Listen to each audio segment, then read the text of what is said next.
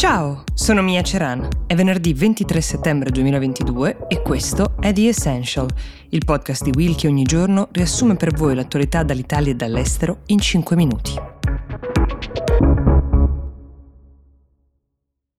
Mentre Putin inizia a cercare quei 300.000 riservisti a cui ha chiesto di imbracciare le armi e andare a combattere al confine, e nel paese è già partita una vera e propria fuga, come vi raccontavo ieri, alle Nazioni Unite nel frattempo ha parlato il presidente ucraino Volodymyr Zelensky. Due punti salienti del suo discorso, se li vogliamo riassumere. Il primo è l'ennesima richiesta di aiuti concreti da parte dell'Occidente per riuscire a sconfiggere la Russia che, come ha ricordato il presidente ucraino, è una minaccia non solo per l'Ucraina ma anche per l'Occidente intero. E l'altro è che però a suo avviso la minaccia nucleare, quella paventata da Putin, soprattutto nel suo ultimo discorso, è un bluff. La Russia, secondo Zelensky, non andrebbe mai ad infilarsi in una situazione che rischia, nella totale distruzione peraltro, di vedere comunque l'Occidente e i suoi alleati più potenti di lui.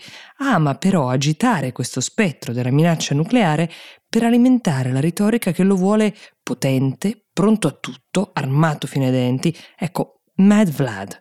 Ma è una retorica vuota e il suo è un bluff, sempre secondo Zelensky. Un bluff che lui è pronto ad andare a scoprire. I suoi alleati, questo resta da vederlo.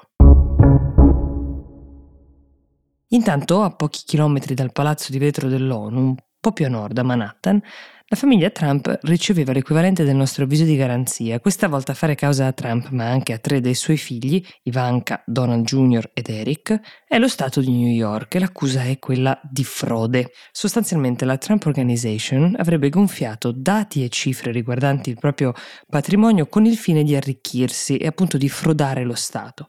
Per fare un esempio concreto, il famoso appartamento, quello con l'arredamento un po' barocco, la rubinetteria in oro, quello della Trump Tower, secondo la Trump Organization valeva 327 milioni di dollari. Ecco, il procuratore generale, che per 3 anni ha raccolto le informazioni che sono alla base di queste accuse, sostiene che nessun appartamento a New York sia mai stato venduto da una cifra nemmeno lontanamente vicina a quella. Quindi si tratterebbe di una cifra totalmente inventata, di una valutazione autoprodotta. Lo stesso dicasi per numerose altre proprietà, gli hotel, i campi da golf e gli altri asset. Il sistema creditizio americano, soprattutto per le figure come quella di Trump, si fonda su alcuni dati, tra questi c'è il cosiddetto net worth, cioè il valore netto di un individuo, composto dalla somma di tutti quanti i suoi beni. Più è alto il tuo net worth, più le banche sono generose ovviamente nel concedere prestiti e la tua attività di imprenditore può essere più florida.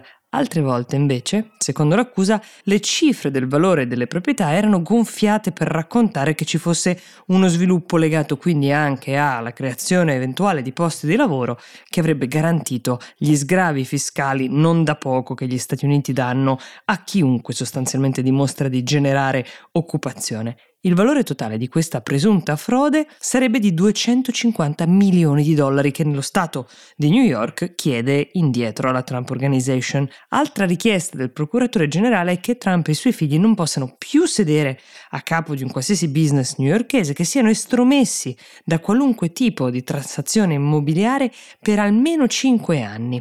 L'immediata difesa della famiglia Trump è che questo sia l'ennesimo caso di una persecuzione giudiziaria con la quale certi poteri forti di sinistra stiano cercando di fermarlo e impedirgli di tornare da attore principale sulla scena politica. Ad onor del vero, va ricordato che la procuratrice James è un esponente, sì, del Partito Democratico che si sta tra l'altro ricandidando per le elezioni a novembre. In un post sul suo sito, Truth, Trump ha definito la James una razzista. Per completezza di informazione segnaliamo che la James è una donna nera.